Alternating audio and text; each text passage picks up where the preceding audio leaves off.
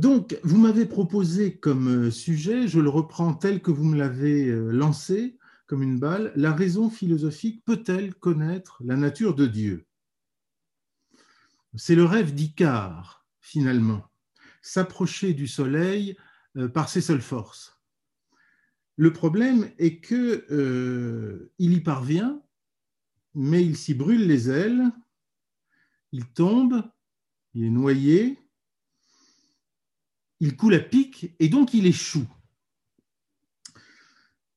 Icare y parvient.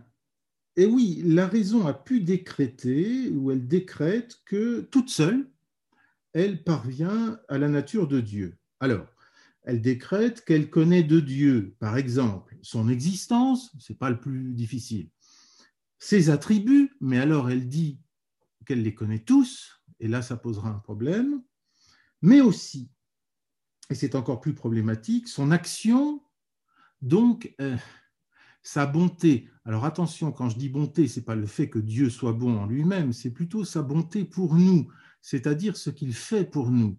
Est-ce que la raison peut aller jusque-là? Et donc le fait qu'il est créateur, qu'il est cause finale du monde en général et de nous en particulier, et qu'il est provident. Et surtout, euh, tout cela s'opère par la connaissance de son essence. C'est évidemment ce dont on part, c'est ce grâce à quoi on semble connaître tout le reste. Tout le reste. Son essence.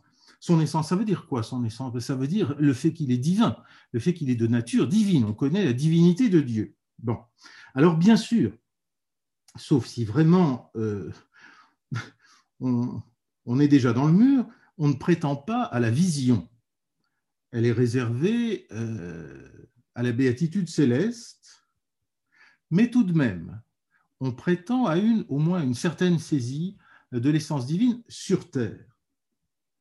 Signe de ce succès apparent, on prétend donner une définition de Dieu. On va voir, on va retrouver cet élément-là, il fera figure de, comment dirais-je, d'étiquettes, en fait, d'éléments signalétiques. On prétend à la constitution d'une théologie naturelle, retenez l'expression, elle est importante parce qu'elle est située, une théologie naturelle, entendez, euh, complète, déductive, c'est-à-dire, annonçons le programme, pour qu'il y ait théologie naturelle au sens strict, il faut ben, comme pour toute science, euh, alors on reprend les principes d'Aristote sur ce que doit être une science, on doit maîtriser euh, ce dont on parle, donc l'essence dont on parle et dont on part. Et puisqu'on connaît cette essence, on peut en détailler, voire en déduire tous les éléments. En l'occurrence, on part donc d'une connaissance préalable complète de Dieu et on en déduit tous ses attributs non seulement on les connaît tous, mais on les déduit, c'est-à-dire on les ordonne de manière un tant soit peu nécessaire. Et tout cela avec euh, la certitude assurée à tous les étages. Donc, connaissance préalable de l'essence, déduction des attributs et certitude. Ce sont euh, les trois critères qui vont présider à la constitution de ce qui s'appellera, et vous en trouverez peut-être dans vos bibliothèques, euh, théologie naturelle, euh, théodicée et autres choses de ce genre-là. Notez tout de suite, car tout à l'heure je vais sans doute oublier de le dire, que ces trois critères, à savoir le fait de commencer par la saisie de l'essence, le fait de tout déduire et tout cela avec certitude, sont chez Thomas d'Aquin les trois critères de la connaissance mathématique et non pas métaphysique. Donc vous voyez qu'en fait, il y a quelque chose qui risque d'être mal barré sous ce rapport. Donc, la raison euh, a prétendu tout cela, mais elle s'y brûle les ailes et elle échoue. Elle est donc allée trop loin. Elle a prétendu maîtriser un objet bah, qui la transcende. Et de ce point de vue, malgré tout, tout le monde en sera d'accord en plus, que Dieu nous transcende. Ce qui semble vouloir dire qu'une euh, telle théologie naturelle n'a pas totalement réussi à intégrer le paramétrage de la transcendance. Euh, elle a voulu trop en faire. Elle a voulu trop en faire, un peu comme la grenouille qui s'est fait plus grosse que le bœuf, mais euh, du coup elle a éclaté.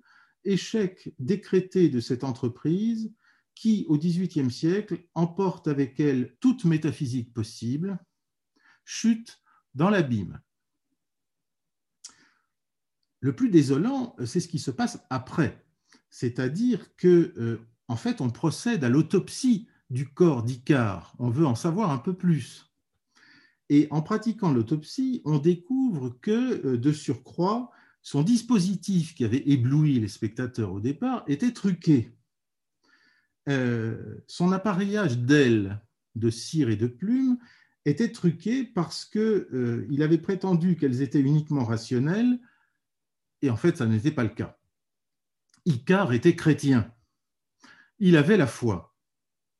Et donc, il savait d'où il venait et où il allait. Et donc, dans sa démarche prétendument exclusivement rationnelle, métaphysique, si vous voulez, euh, il s'est, en fait, il s'était fait aider. Alors, c'est la nature de l'aide qui est problématique, en fait. Certes, il s'était servi de sa raison, ça personne ne le conteste. Et j'allais dire d'arguments rationnels. C'était même ce qui était le plus visible, pour ne pas dire le plus démonstratif, les plumes les plus éclatantes. Mais, euh, pardonnez-moi cet apparent paradoxe, euh, les arguments ne font rien à l'affaire. Euh, même en philosophie, les arguments ne prouvent rien. Non pas qu'ils soient faux, non pas que la raison soit défectueuse, mais ils ne se suffisent pas à eux-mêmes. Ils ne sont eux-mêmes que dans un certain contexte. En fait, ils viennent en deuxième position, quoi qu'on en dise, mais c'est ce qu'il va falloir développer. À y regarder de près, la charpente de la théologie naturelle n'était qu'une copie du traité sur Dieu, le traité de théologie des Deo Uno, si vous voulez, qui d'ailleurs ne s'appelle pas comme ça chez Thomas d'Aquin, mais enfin, un traité chrétien sur euh, l'unité de l'essence divine, la partie sur l'essence divine du, du traité chrétien sur Dieu. C'en était une copie, un démarquage dont on avait extrait les arguments, euh, les matériaux, à peu près en l'état, en les recomposant à peine, et dont on avait en tout cas, au besoin, reconstruit l'argumentaire, comme si euh, tout avait été découvert par la seule raison. Donc vous voyez, et ça je crois que les, verbes sont extrêmement importants ici parce qu'ils euh, sont signalétiques de ce que font les auteurs. Euh, notamment au XXe siècle, lorsqu'il se préoccupe de cette chose-là. Euh, un petit travail de fourmi qui m'amuse beaucoup par traçabilité me fait les repérer immédiatement, extraction et reconstruction. Surtout lorsque c'est revendiqué tel, ce que ça n'est pas toujours, mais ce que c'est parfois. Donc on se donne le droit d'extraire d'une structure théologique chrétienne, en gros, tout ce qu'elle comporte de rationnel pour en faire un traité de philosophie. Et au besoin, si ça n'est pas assez construit, on reconstruit. Alors parfois c'est déjà construit comme le traité de Dieu, parfois on est un peu obligé de reconstruire euh, lorsqu'il s'agit d'autres traités qui sont peut-être euh, en quelque sorte moins bien présentés. Bon. En fait, cet Icare-là s'attachait à démontrer, à démontrer par sa raison ce qu'il savait, ce qu'il savait par devers lui euh, en tant que chrétien donc en grande partie autrement que par la raison. Au fond, il était au courant déjà qu'il y avait un Dieu et euh, que ce Dieu était par exemple créateur. Certes, il glorifie la raison, mais peut-être que son erreur, ou en tout cas sa maladresse, et en tout cas c'est là-dessus que je ferai porter une partie de mon exposé, euh, son erreur fut de confondre la raison avec la philosophie. La raison avec la philosophie. vous allez dire, bah, ça veut dire la même chose. Oui et non. Euh, vous allez voir pourquoi. Peut-être n'ont-elles pas tout à fait la même extension de territoire, raison et philosophie.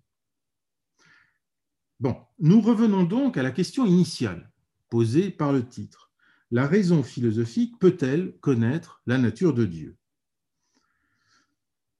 Alors il va falloir peut-être euh, en rabattre un peu. Premièrement, la nature de Dieu, non. Même la théologie euh, ne peut pas y prétendre. Il n'y a pas de vision de Dieu sur terre et il n'y a pas de vraie connaissance d'une nature sans saisie par vision adaptée. Donc il faut renoncer à euh, la photographie vraiment de, de l'essence divine. Ça c'est clair. Peut-on tout de même espérer une certaine maîtrise conceptuelle? Et là, c'est le mot maîtrise qui importe. Peut-on espérer une maîtrise conceptuelle, c'est-à-dire euh, ce qu'on appellera au XIVe siècle une représentation conceptuelle, de telle sorte que nos concepts coiffe l'objet dont il parle. C'est peut-être, là aussi, trop dire. Deuxièmement, euh, la raison philosophique. Peut-être va-t-il falloir distinguer, comme je vous l'annonçais tout à l'heure d'un mot, deux niveaux qui ne s'équivalent qu'en partie, raison et philosophie. Le territoire de la raison risque d'être plus grand que le territoire de la philosophie. Le territoire de la raison risque d'être plus grand que le territoire de la philosophie.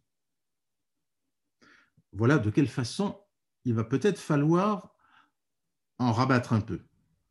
Alors évidemment, évidemment, je prends du recul, existe aussi une position en tout point inverse, selon laquelle euh, la raison ne peut rien connaître de Dieu. Euh, Kant est son représentant le plus connu de ceux qui ont fait un peu de philo. Il est d'ailleurs troublant de constater à ce sujet qu'une position qui postule une connaissance philosophique ou rationnelle de Dieu, pour l'instant que je ne distingue pas, et quoi qu'il en soit de l'extension de cette connaissance, au fond, une position qui dit oui à une connaissance rationnelle de Dieu, au fond, est de tradition catholique. Alors que une position qui refuse toute connaissance de Dieu de tradition protestante, comme si quelque chose du travail de la raison, de la philosophie si l'on veut, était aimanté par la théologie et par la foi, donc par une confession chrétienne et donc par un enracinement philosophico-théologique différent.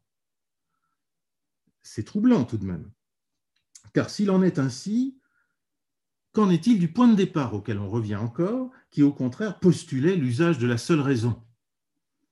Et tout à coup, un soupçon parcourt l'assistance du vol d'Icare. Ce n'est pas seulement euh, l'impétrant qui s'est noyé, dommage pour lui, ni ses ailes qui étaient truquées de théologie, c'est le soleil lui-même qui devient suspect. Alors le public crie remboursé. Envisageons maintenant trois situations. Première situation, allez, on va prendre le haut de gamme, on va prendre ce qu'on a de mieux en magasin, Aristote. On va dire que c'est lui. Alors, que nous donne-t-il à propos euh, de Dieu? Ben, C'est pas si mal quand même, mais il y a des trous. Alors, il nous donne un vrai Dieu. Euh, nous dirions, car là aussi c'est un mot chrétien donc piégé, un Dieu personnel. Bon, enfin au moins ça fait comprendre.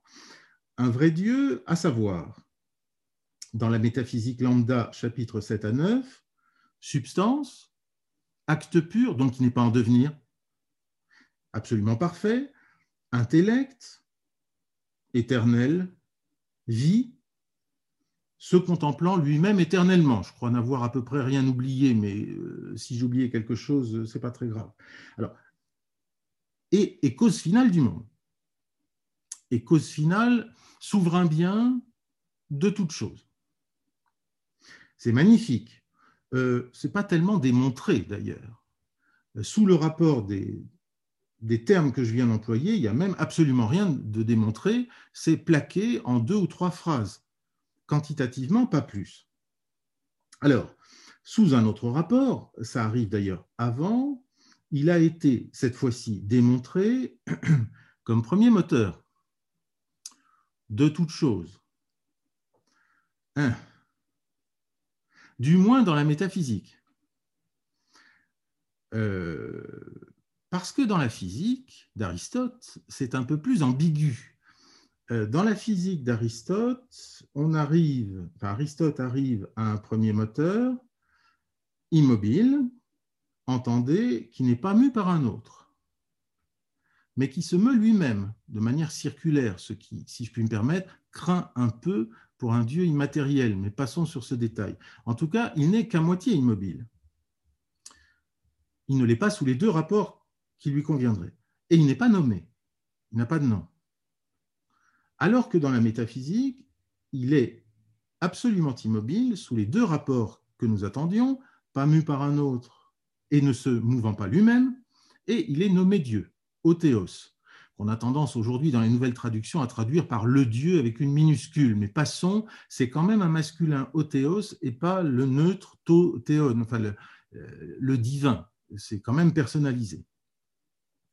Alors, euh, on s'interroge depuis des siècles pour savoir euh, si c'est le même, le premier moteur de la physique et le premier moteur de la métaphysique. Euh, toutes les réponses sont possibles. Il y en a, il y en a qui disent que c'est le même, d'autres qui disent que ce n'est pas le même.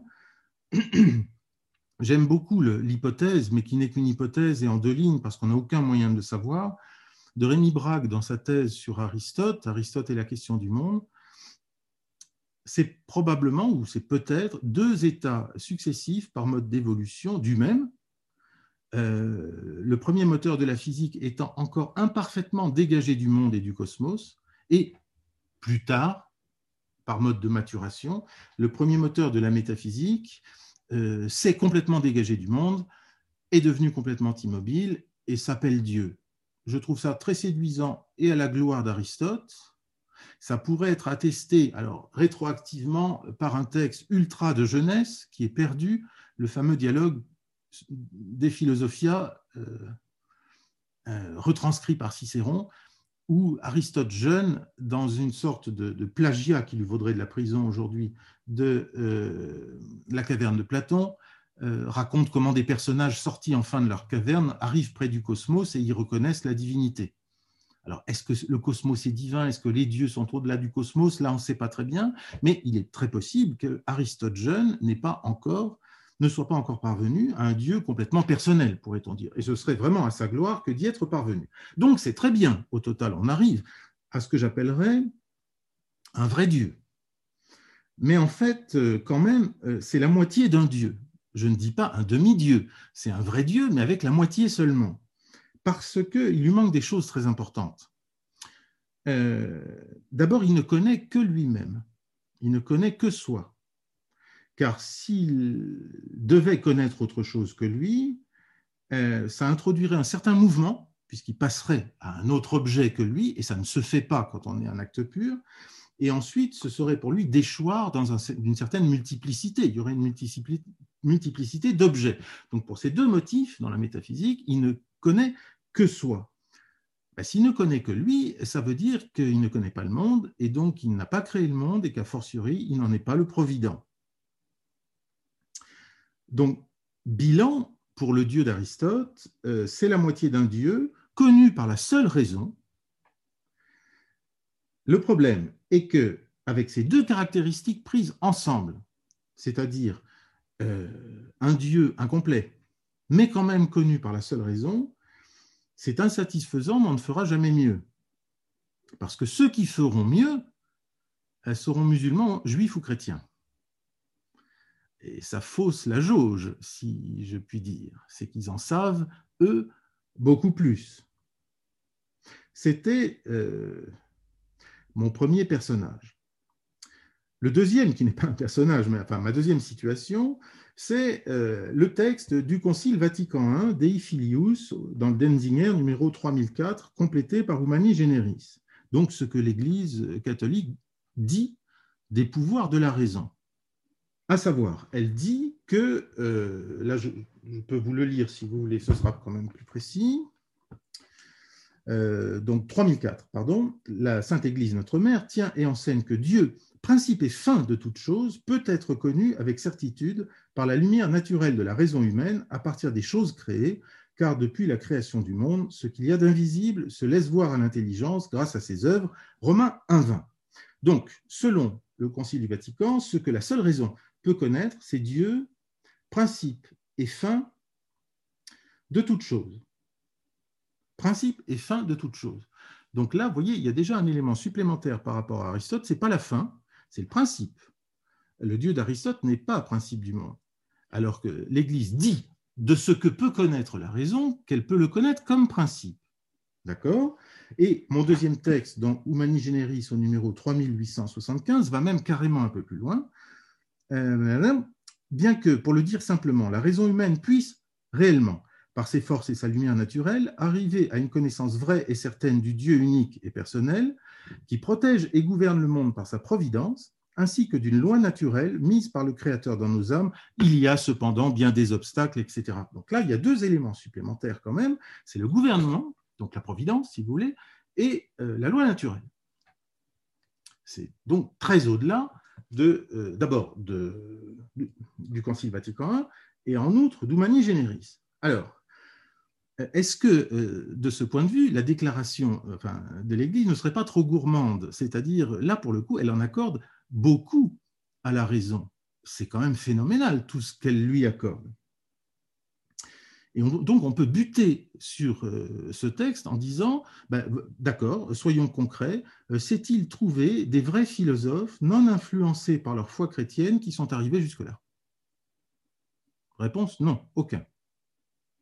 Ou alors ils étaient sous influence de leur foi chrétienne, justement.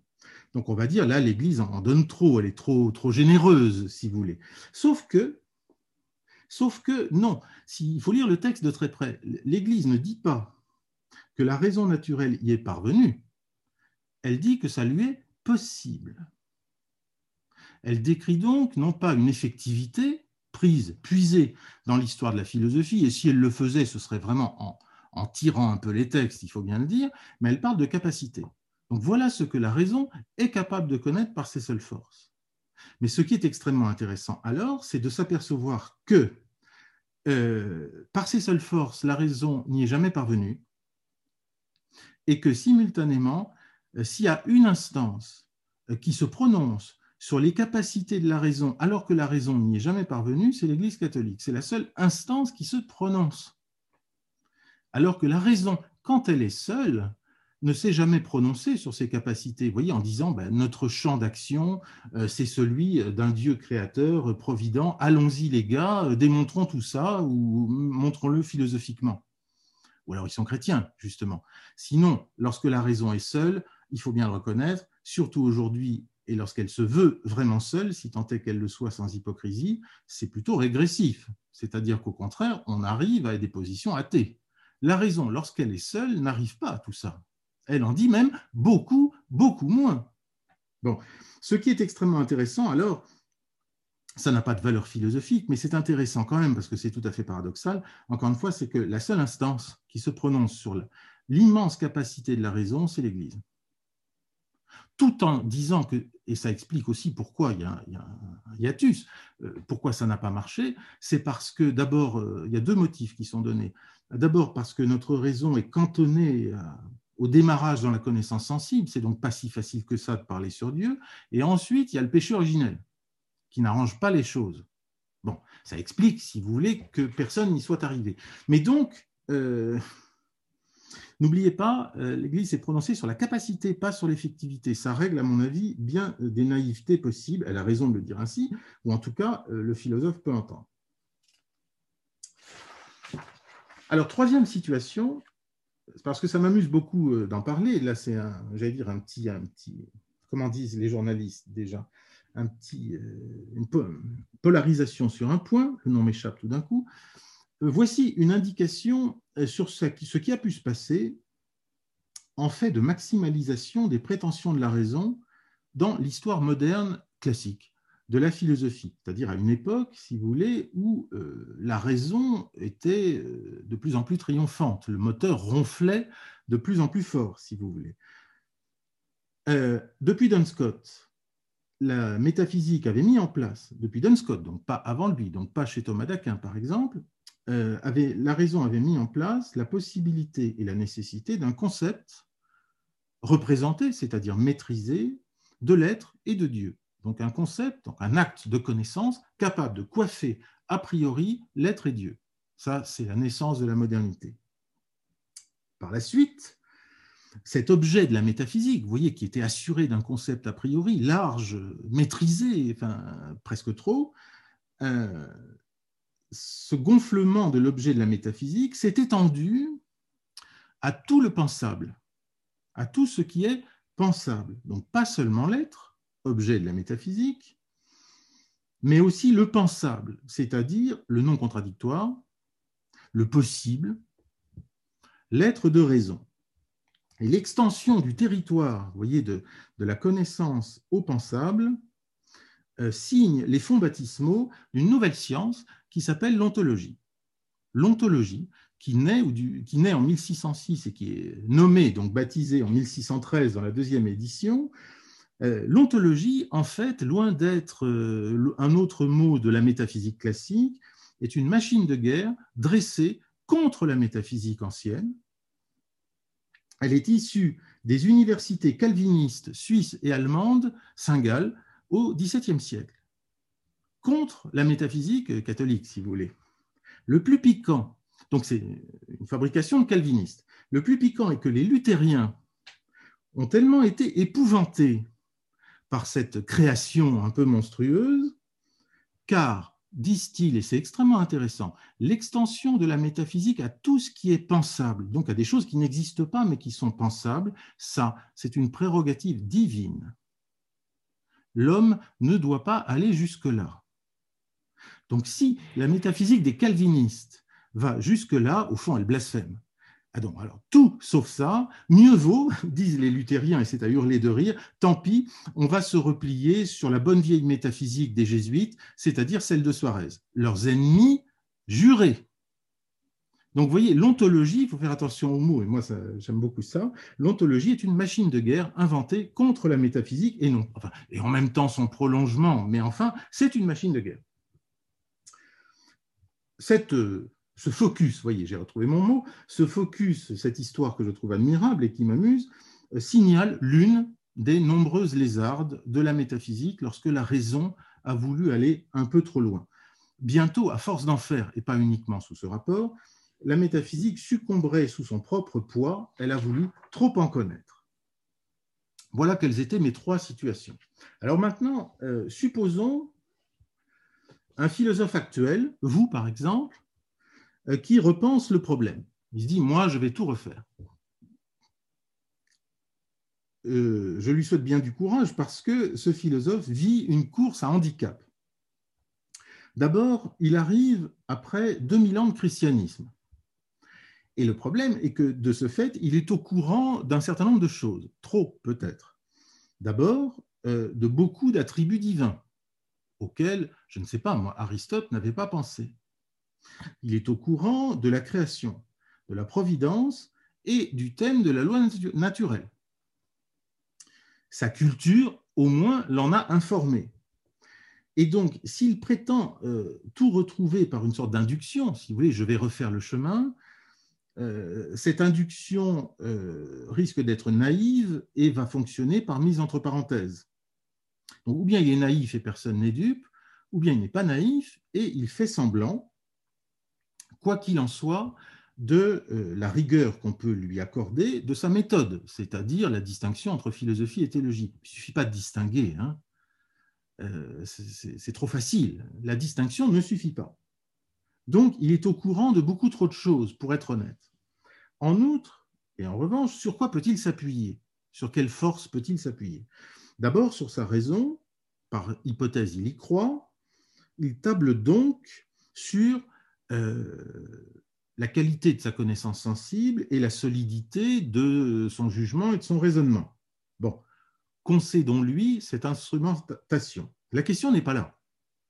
En réalité, il s'appuie aussi non seulement sur ses capacités de connaissance, mais sur sa culture. Et sa culture est objectivement immense. Euh, en christianisme, en philosophie et en théologie, il lui faut tenir compte de tout. Il n'arrive pas le premier. Tout a déjà été dit. Je crois que vraiment, seul un débutant pourrait se donner l'illusion de recommencer. Ce débutant, même s'il a un cœur excellent, ce qu'on peut lui concéder, risquerait de, se tromper. Sa culture lui donne des directions, des bornes, des lumières. Ben, par exemple, euh, il y a une création. Or, la création est un thème biblique. Euh, alors, je veux étudier la création. Je suis métaphysicien, je veux étudier la création par Dieu, évidemment. Puis-je la traduire philosophiquement? Oh, s'il s'agit de traduire philosophiquement, rien n'est plus facile. Avec un petit peu de vocabulaire, en gros, on peut tout placer autour de Dieu comme cause efficiente c'est Avicenne qui élargit la cause motrice d'Aristote pour l'adapter à la création, donc ça marche très bien. On peut lui ajouter un zeste de cause exemplaire pour euh, fonder philosophiquement la ressemblance des créatures à Dieu.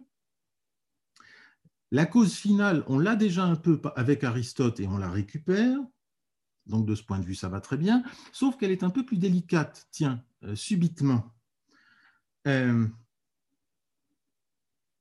comment peut-on parvenir, par ses seules forces rationnelles, n'oublions pas que c'est le, le programme qu'on s'est fixé, euh, au but que Dieu se fixerait? Parce que dans l'idée de but, il y a deux sections. Le fait que les créatures soient aient Dieu pour cause finale, comme aimantées par lui, euh, d'accord. Mais le fait que Dieu se soit fixé un but en créant, et il ne peut pas en être autrement, euh, créé pour Dieu ne relève pas d'une nécessité euh, qui toucherait à son être. Si c'est une nécessité, alors nous sommes un prolongement de Dieu, on est dans le monisme et dans le panthéisme. Donc si c'est une création, ça n'est justement pas sous le chef d'une nécessité, ça ne lui est pas nécessaire. Et donc c'est qu'il a un but. Euh, est-ce que le philosophe peut y parvenir? S'il a un but, c'est qu'il a une volonté. Volonté. Il a voulu faire quelque chose, il a créé dans un certain but. Le philosophe peut-il accéder à la volonté divine Le problème, c'est que les résultats d'une volonté, les décisions, si vous voulez, ne se démontrent pas. Elles s'attestent. On ne peut que les constater. On ne peut pas les démontrer. Et là, le philosophe touche sa limite quand même. Et euh, sinon, euh, là, il y aura un pour la question de la volonté divine, voyez, si on ne l'a pas à sa disposition, le risque sera quand même de, placer Dieu dans une certaine nécessité. C'est ce que fait Avicenne, hein, et ça, euh, ça peut aller très loin. C'est Maïmonide, le philosophe juif, qui, lui, parce qu'il connaît la Bible, sait très bien que même une métaphysique de la création doit comporter la mention de la volonté divine. Dieu n'est pas tenu de créer, et c'est lui qui a raison, et d'autres sauront en profiter. Donc la question de la création, ce n'est pas l'origine, ce n'est pas la finalité, c'est la volonté libre de Dieu de créer. Et comment peut-on établir philosophiquement ce que Dieu a voulu librement créer Ça, c'est un gros problème quand même. Alors, euh, conclusion de ce point, connaître Dieu euh, philosophiquement n'est pas comme tel problématique. Ce qu'il est, c'est de façon inversement disposée d'un côté, renoncer à une trop grande gourmandise, celle d'une nature maîtrisée, mais d'un autre côté, on en sait trop, on est trop renseigné. Et il n'est pas si facile de discerner ce qui relève de la seule raison, même avec l'artifice d'une reprise inductive où on affecterait de ne rien savoir tout autour et où on semble tout reprendre par soi-même. Le problème en plus, c'est que si on semble refaire le chemin par soi-même, vous voyez, euh, comme par hasard, à la fin, euh, on rejoint impeccablement euh, le point de départ de la foi et de la théologie, avec même une sorte d'effet de surprise un tout petit peu hypocrite. Mince, je n'y avais pas pensé. Mais bien sûr que si, on y avait pensé, et dès la première minute. Donc, vous voyez bien qu'en fait, on est ému par autre chose. D'ailleurs, sur le thème du j'ai enfin, je ne savais pas, mais je suis heureux de voir que les vérités se rencontrent. Comme dirait Gilson, personne ne vous croira. Alors, comment dresser la carte de ce qui nous est possible et même souhaitable? Je vais vous décevoir, je vais me contenter de vous donner quelques repères venus de Thomas d'Aquin. Ben. Euh, l'essence de Dieu sur terre, non, pour la raison que je vous ai dite. Au ciel, nous lui serons semblables car nous le verrons tel qu'il est, comme dit Saint Jean, mais pas sur terre. En revanche, et quand même, notre intelligence, s'il en est ainsi, est faite pour la béatitude, c'est-à-dire pour voir Dieu euh, dans son essence, un jour. Par conséquent, elle est déjà configurée pour le connaître. Elle est fabriquée, elle est profilée, pourrait-on dire, pour y parvenir un jour, même si euh, pour voir Dieu face à face un jour, il faudra un petit supplément, la lumière de gloire. enfin, ça veut dire que déjà dans la foi, déjà avec la raison, et déjà dans la simple connaissance des êtres qui nous sont inférieurs, notre intelligence est capable de connaître un objet qui lui est extérieur. Donc il y a une configuration de l'intellect pour connaître l'être et Dieu, euh, plutôt que pour euh, voir tout cela empêché. Deuxièmement, et là c'est Thomas, ce n'est pas le cas de tous ses petits camarades, donc il va vous falloir choisir. Sur Terre, ce qu'est Dieu, sa nature, son essence, tout ça, nous demeure complètement inconnu. Complètement inconnu. Omnino ignotum, c'est la phrase de Proclus, euh, néoplatonicien païen pourtant, qui le reprend plusieurs fois. Et il est très strict là-dessus. Donc, vous voyez, connaître la nature de Dieu, non. Par conséquent, et c'est là où on retrouve mon étiquette de tout à l'heure, il n'est pas question d'envisager, euh, même par contrebande, une définition de Dieu. Et il le dit très bien, et c'est d'ailleurs assez génial dans euh, la question disputée, euh, question 7, acte pur, c'est la question de l'objectant, bah, c'est une définition de Dieu, elle nous vient d'Aristote, donc on a une définition, et il répond de manière presque très sèche, euh, acte pur, ce n'est pas sa définition. Non pas qu'il conteste la reprise de l'acte pur, mais ça n'a pas statut de définition. Pourquoi? Parce qu'une définition doit répondre à deux caractéristiques. La première, c'est qu'elle doit être configurée avec un genre et une différence. Principe aristotélicien connu. Ça veut dire que Dieu doit être dans un genre. Or, Dieu n'est pas dans un genre, Dieu n'est dans rien, il n'est la partie d'aucun tout, Dieu est au-dessus de tout, il est au-dessus de tout genre. pas question de le faire entrer dans une définition logique. En outre, deuxième élément, euh, tout, intellect qui connaît quelque chose, et pour connaître la chose, doit être proportionné à cette chose, doit être de même niveau. Or, Dieu est transcendant. Donc, comment parvenir à définir quelque chose qui nous dépasse infiniment? Troisièmement, est-ce que tout euh, est fichu? C'est-à-dire, est-ce qu'on ne peut rien connaître, y compris avec la raison? Pas du tout. Si nous avons à renoncer à une sorte de,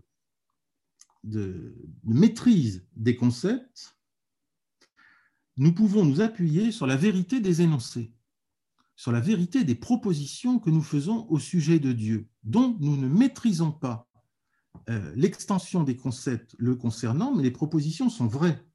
Quand je dis Dieu existe, quand je dis Dieu est bon, Dieu est sage et tout un tas de choses, la proposition est vraie et je la sais vraie quand même par un certain contenu conceptuel, sinon on ne sait plus ce qu'on dit, mais à partir des effets, c'est-à-dire à partir des, concepts tirés des créatures.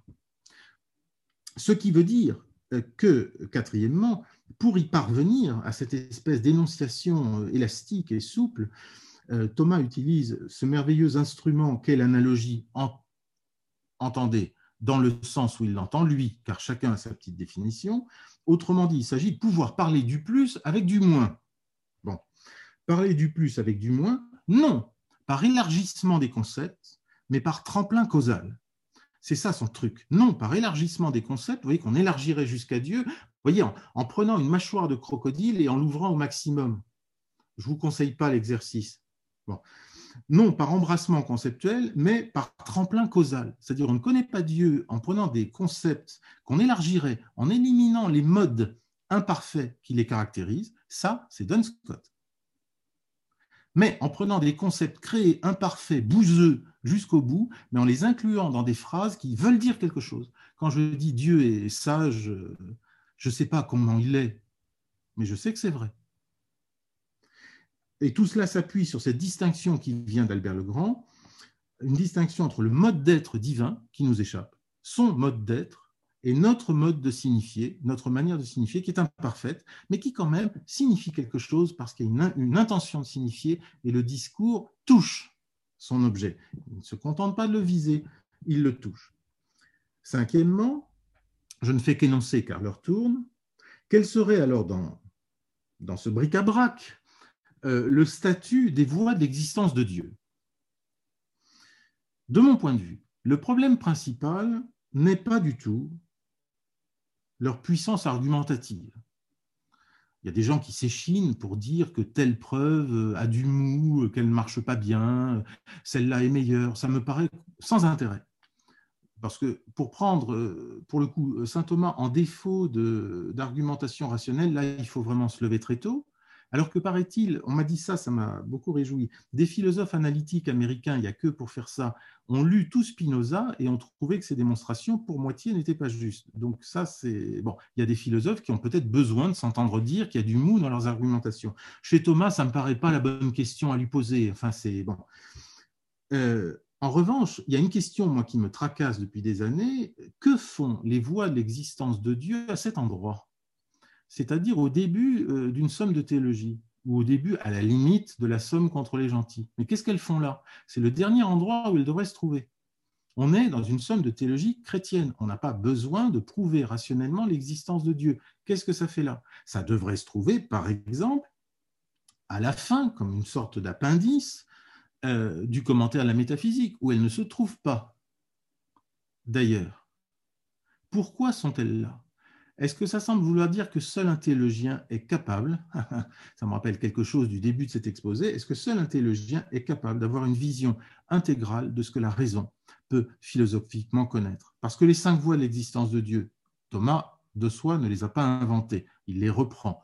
Il les reprend, enfin il les retaille, il les réécrit. Ça c'est une manie chez lui, c'est une obsession. Quand il emploie l'idée d'un autre, il la reconfigure en mieux, en plus clair, que si celui auquel il l'emprunte était là, il pourrait mal le prendre, si vous voulez. Et donc, il ne peut pas s'empêcher de tout reconfigurer. Mais jamais personne n'avait produit les cinq voies ensemble, c'est-à-dire l'une contre l'autre, se, rabotant comme des galets, c'est-à-dire en faisant en telle sorte qu'elles ne se chevauchent pas. Seul peut-être un théologien chrétien pouvait conférer aux cinq voies de l'existence de Dieu une telle... Euh, clarté euh, adamantine, si vous voulez. Tout ça euh, éclairé en vitrine par Exode 3.14, Je suis celui qui est. Donc la citation biblique qui, euh, qui préside aux articles. Sixièmement, le statut de la providence. Est-ce que philosophiquement nous pouvons accéder à la providence? Là, je crois qu'il faut y aller avec beaucoup de précaution. Thomas dit dans la Somme contre les gentils que la toute-puissance de Dieu et la providence ne peuvent pas être découvertes par la philosophie, mais relèvent des articles de foi. Alors ça, c'est très clair, assez inattendu, je dois dire, et ça me soulage beaucoup. Parce que la providence de Dieu, c'est quand même, pour le coup, l'extrapolation de la volonté libre de Dieu sur nous et de la façon dont il nous gouverne. Est-ce qu'un philosophe euh, peut prétendre savoir tout ça? Non. Là, c'est la théologie chrétienne qui le lui apprend. Je suis heureux de reconquérir cette liberté quand même. On pourrait déjà en dire un peu autant pour la création, comme je vous l'ai dit, et il est plus que probable qu'il en soit de même pour la loi naturelle. Seule la théologie chrétienne a sur la rationalité de la loi naturelle une vision intégrale. Le philosophe seul ne l'a pas, et les philosophes actuels se gardent bien de l'avoir. Conclusion. Donc la philosophie seule ne peut pas tout savoir parce qu'elle est philosophie, mais surtout parce qu'elle n'est pas seule, en fait. Et son imbrication diversifiée mais constante avec la foi chrétienne rend les choses compliquées. La philosophie n'est jamais seule, y compris dans la philosophie contemporaine. En revanche, si on en accepte cela, bon an, mal an, la raison a un pouvoir d'extension considérable. C'est pour ça que j'ai distingué philosophie et raison. La raison a un pouvoir d'extension considérable peut-être davantage sous-exploité que surexploité selon diverses modalités d'imbrication avec la foi. Après tout, la raison, lorsqu'elle manifeste la foi, n'est pas moins raison que la raison dite pure, laquelle n'est pure que par, que par séparation de la théologie, soit dit en passant. Va-t-on dire que la raison au service de la foi est toujours théologie? Je ne sais pas. Je n'ai pas d'idée là-dessus. Thomas ne tranche pas, il se garde bien de le dire. Vous choisissez la réponse. Mais par exemple, chez lui, c'est plus subtil, hein, c'est ça le problème chez lui. Euh, trois situations.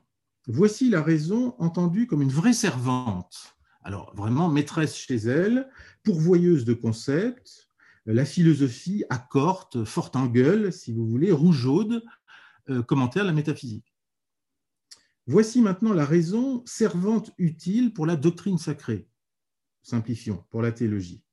Mais elle est quand même à sa place. Voyez, elle est à sa place de servante, pas plus. Elle ne s'assied jamais quand sa maîtresse est là. Enfin, il y a la raison comme ambassadrice de la foi qui en manifeste la rationalité de manière plus extérieure. Ce c'est peut-être le, propre de la somme contre les gentils. Beaucoup pour euh, votre exposé.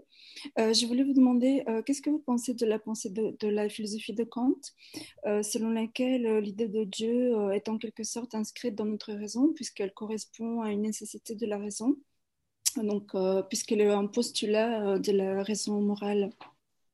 Je crains que cette détermination chez lui soit au moins le résultat de sa foi protestante que de sa raison.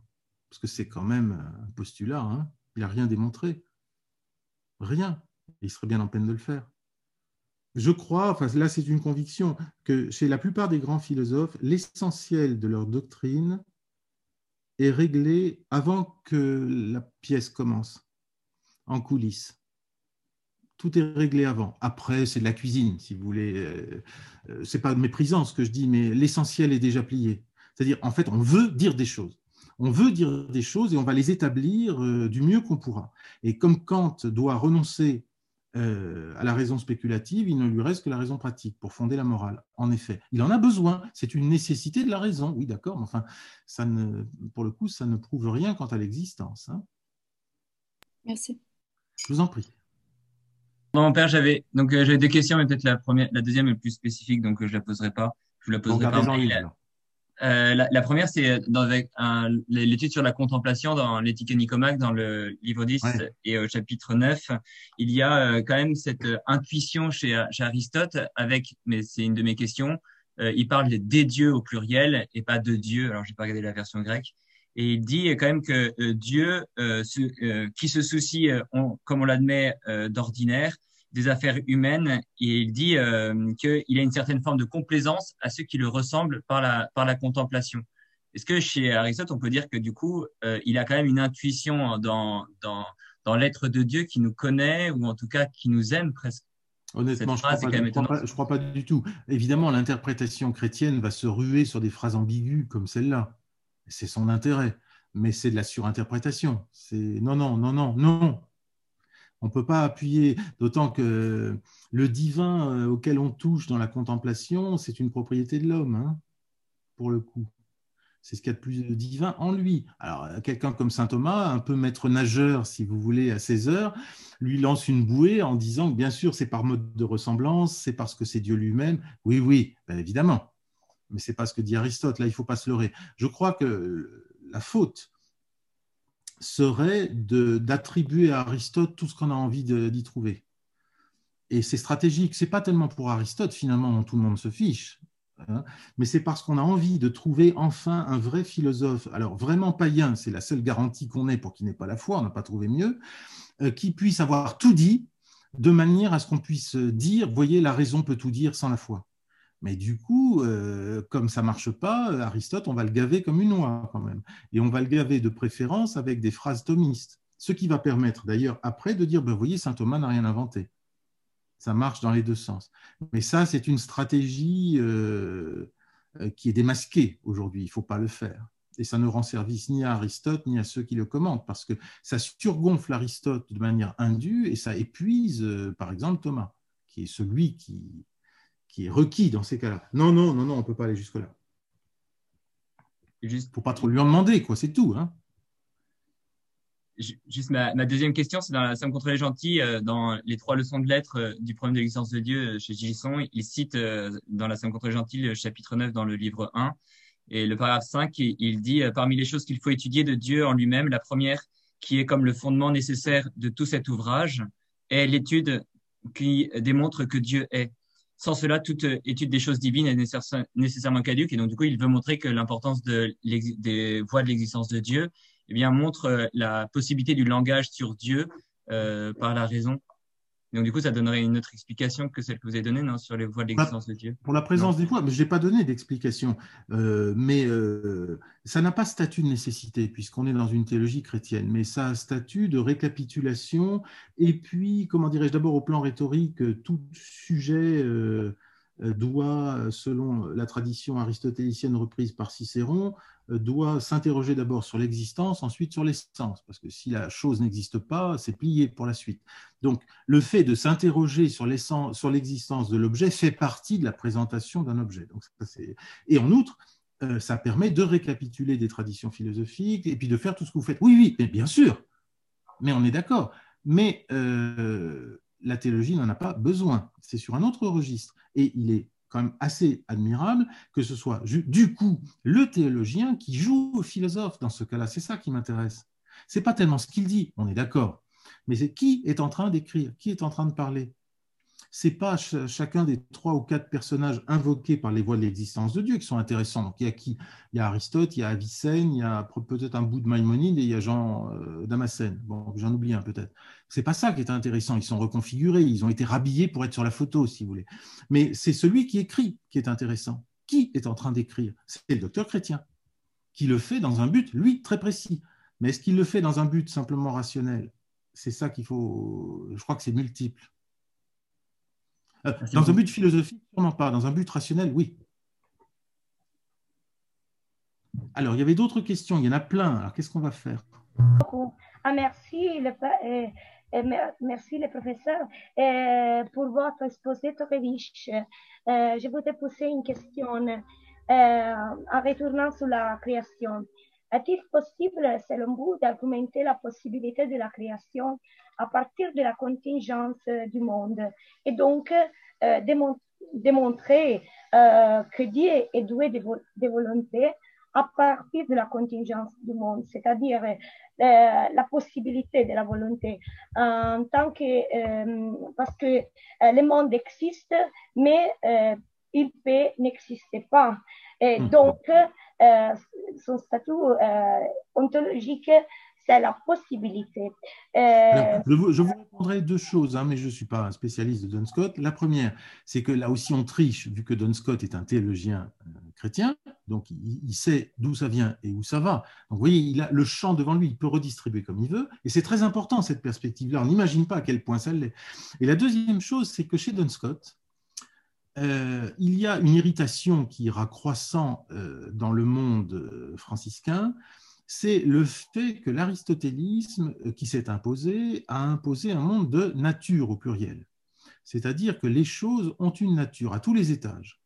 Et donc, si les choses ont une nature à tous les étages, ça veut dire qu'elles ont un certain domaine de nécessité, celui de leur nature même.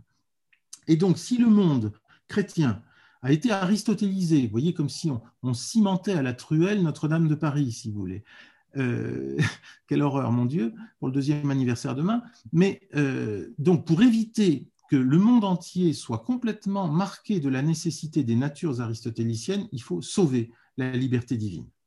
Il faut sauver la liberté divine en rétablissant, d'une certaine manière, la contingence, justement, pour euh, lutter contre ce que les natures aristotéliciennes ajoutent, semble-t-il, de nécessité. D'où, voyez, la, mise en relief considérable de la volonté divine dégagée de la rationalité des choses.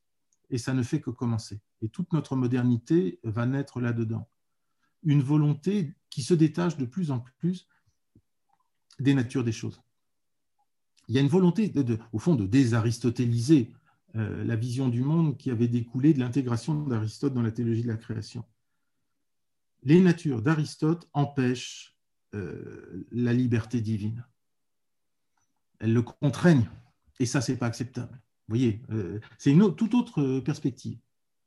Alors moi, j'ai une question, là, je voudrais quand même y répondre, celle d'Alexandre Gallo. Humani Generis affirme-t-il donc, contre Thomas, que la raison peut atteindre sans aide de la révélation au gouvernement divin? Euh, Thomas dit que la, le gouvernement divin, enfin la providence en tout cas, ne peut être atteinte que selon la foi. Humani Generis dit que la raison peut le connaître. Hmm. Pas que la raison le connaît, mais peut le connaître. Oui, ça, là, ça ne marche pas très bien ensemble, en effet. Est-ce que, euh, me semble-t-il en tout cas, oui, et c'est intéressant, c'est extrêmement intéressant. Oh, ben, je pense que les attendus, si vous voulez, littéraires, euh, parce que Humani Generis ne porte pas ferme, formellement là-dessus, ce, sont que des, ça porte pas là-dessus. Le, souci du texte porte sur autre chose. Là, ce sont des attendus, si vous voulez. Là, ce sont des attendus, et du point de vue des attendus, il manifeste, disons, un, un état de la théologie romaine euh, très situé. Euh, euh, ben, on était dans une époque scolastique où justement on en accordait peut-être un peu trop à la raison seule, tout en sachant qu'en fait c'était des théologiens qui le disaient. Donc ça, c'est peut-être le côté un petit peu daté de certaines des exceptions. Mais ce qui m'intéresse plus profondément, et là où Vatican et Humani Generis sont très forts et Là, il faut y être attentif, il ne faut pas se tromper. Il parle de possibilité et non pas d'effectivité. Donc, est-ce que ça ne peut pas se résoudre aussi en disant que euh, chez Thomas, lui se place au plan de l'effectivité euh, ben, Ma foi, euh, la providence, seule la foi pourra nous l'apprendre. Et Humani Generis se place au plan de la possibilité, une possibilité qui n'existe pas en fait à cause du péché originel et des conditions de la connaissance, eh ben, personne n'y est jamais arrivé. Hmm. Et dit tout à l'heure que les arguments ne prouvaient rien, mais la plupart des, plus grands philosophes, dans les moments les plus importants, n'argumentent pas. Ils vous fourniront des arguments au kilomètre pour des choses sans importance, mais au moment où ça devient important, là, ils vous le lâchent, vous prenez, vous partez. C'est drôle.